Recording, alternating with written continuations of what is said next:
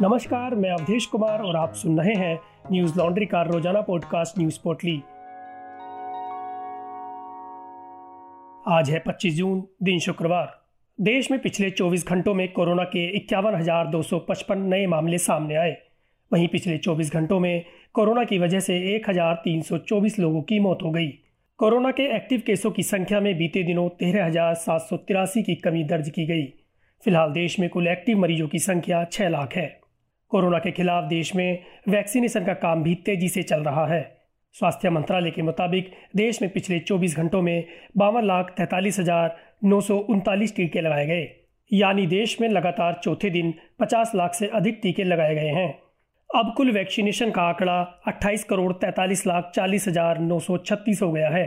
बीते दिनों छह लाख सत्तानवे हज़ार पाँच सौ अड़सठ टीके लगाने के साथ उत्तर प्रदेश पहले नंबर पर रहा।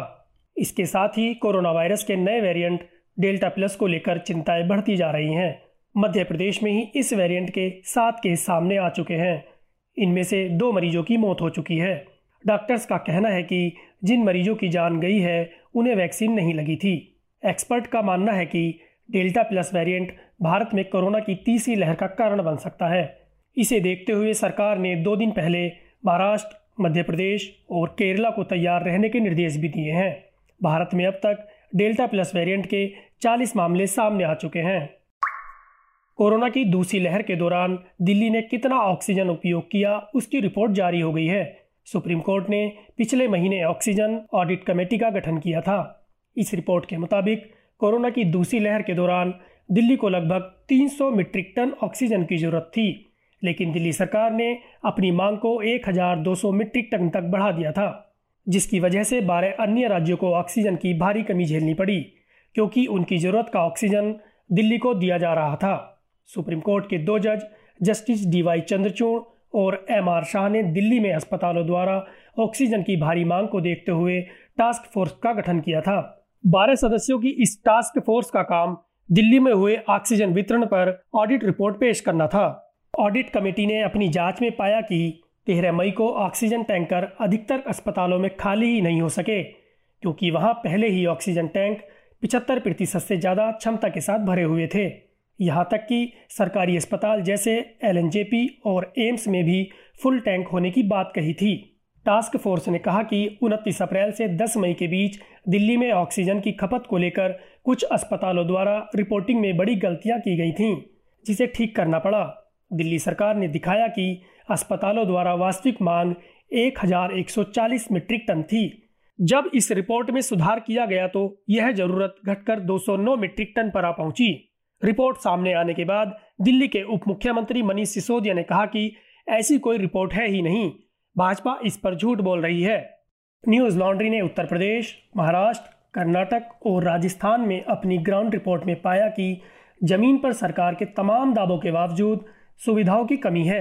कई ग्रामीण इलाकों में लोगों की मौत हो गई, लेकिन टेस्टिंग सुविधा न हो पाने के कारण मौत का कारण नहीं पता चल सका। हमारे रिपोर्टर, ज़मीनी हकीकत आप तक ला सकें। ऐसे में ज़रूरी है कि आप हमारा सपोर्ट करें। आज ही Hindi dot news laundry dot com पर जाएँ और हमें सब्सक्राइब करें और गर्व से कहें, मेरे खर्च पर आज़ाद हैं खबरें। केरल उच्च न्यायालय ने आज एक्टिविस्ट और फ़िल्म मेकर आयशा सुल्ताना को देशद्रोह के मामले में अग्रिम जमानत दे दी है। आयशा ने केंद्र शासित प्रदेश लक्षद्वीप के प्रशासक प्रफुल्ल पटेल को एक टीवी डिबेट में बायो वेपन कहा था, जिसके बाद लक्षद्वीप की कावारत्ती पुलिस ने उनके खिलाफ देशद्रोह का मुकदमा दर्ज किया था। आयशा से रविवार, बुधवार और गुरुवार को इस मामले में पूछताछ की गई थी। इसके बाद उन्हें छोड़ दिया गया। लक्षद्वीप के कावारत्ती पुलिस स्टेशन में तीन घंटे पूछताछ के बाद बाहर आते वक्त आयशा ने कहा था कि अब सब खत्म हो गया है। बता दें कि यह मामला लक्षद्वीप बीजेपी के प्रमुख सी अब्दुल कादिर हाजी की शिकायत पर कावारत्ती पुलिस स्टेशन में दर्ज किया गया था।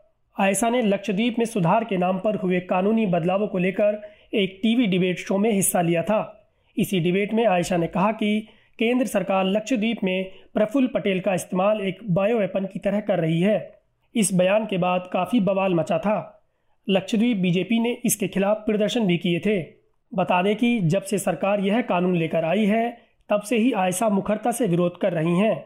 बीते कई दिनों से लक्षद्वीप और केरला में इन नए कानूनों को लेकर विवाद चल रहा है। देश में 25 जून 1975 को लगे आपातकाल को आज छियालीस वर्ष पूरे हो गए हैं।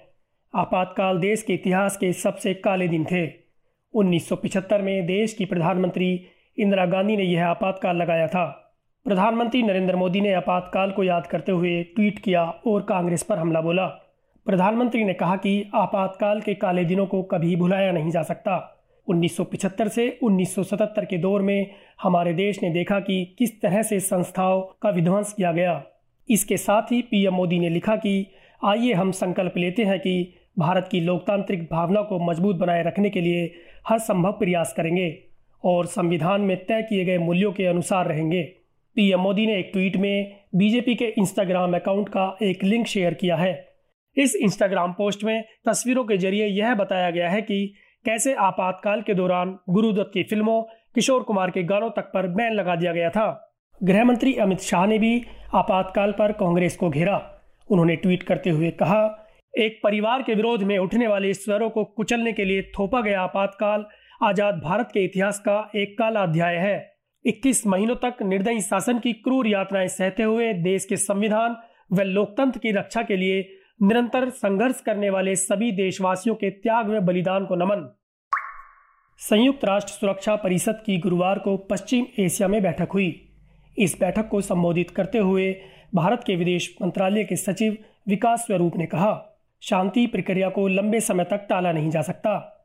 गतिरोध के कारण पक्षकारों के बीच विश्वास में कमी ही आती है और हिंसा की आशंका को बढ़ावा मिलता है।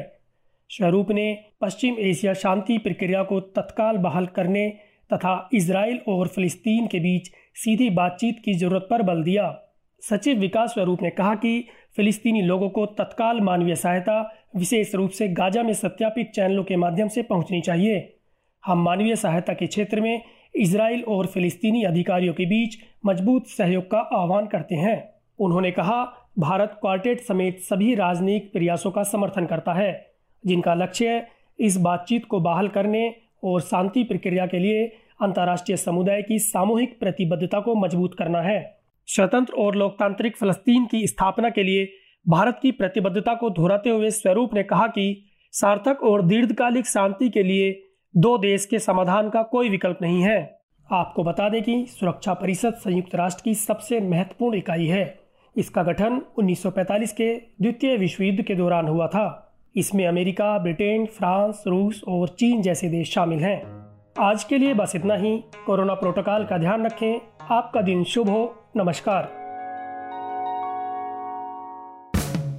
न्यूज़ लॉन्ड्री के सभी पॉडकास्ट ट्विटर आईटीज और दूसरे पॉडकास्ट प्लेटफॉर्म पे उपलब्ध हैं। खबरों को विज्ञापन के दबाव से आज़ाद रखें। न्यूज़ लॉन्ड्री को सब्सक्राइब करें।